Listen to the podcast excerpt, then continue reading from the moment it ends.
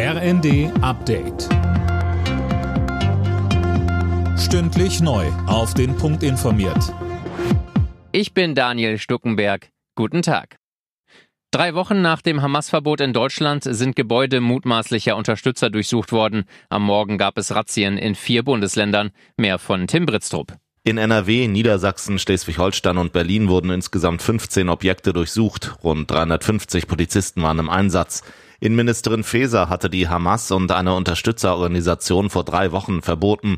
Laut Bild-Zeitung kritisieren Experten, dass die Razzia erst jetzt durchgeführt wird. Die Extremisten hätten genug Zeit gehabt, belastendes Material verschwinden zu lassen, wird ein Ermittler zitiert.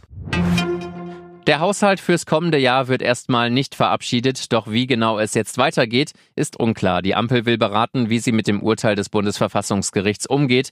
Ob bis Ende des Jahres der Haushalt steht, ist offen.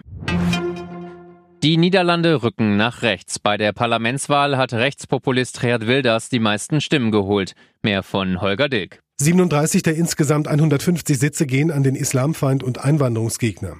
Das Bündnis aus Sozialdemokraten und Grünen des früheren EU-Kommissars Franz Timmermans kommt auf 25 Sitze. Erst dahinter folgt die rechtsliberale Partei des bisherigen Regierungschefs Rütte. In den Niederlanden dürfte damit die schon fast traditionell schwierige Regierungsbildung folgen. Vor der Wahl hatten alle größeren Parteien ein Bündnis mit Wilders ausgeschlossen. Fußgänger und E-Scooter, das passt einfach nicht zusammen. In einer ADAC-Umfrage haben 55 Prozent der Fußgänger gesagt, dass sie sich wegen wild abgestellter Roller oder wegen der Fahrweise von E-Scooter-Fahrern unsicher fühlen. Auf Platz zwei folgen Radfahrer, die zu dicht vorbeifahren. Alle Nachrichten auf rnd.de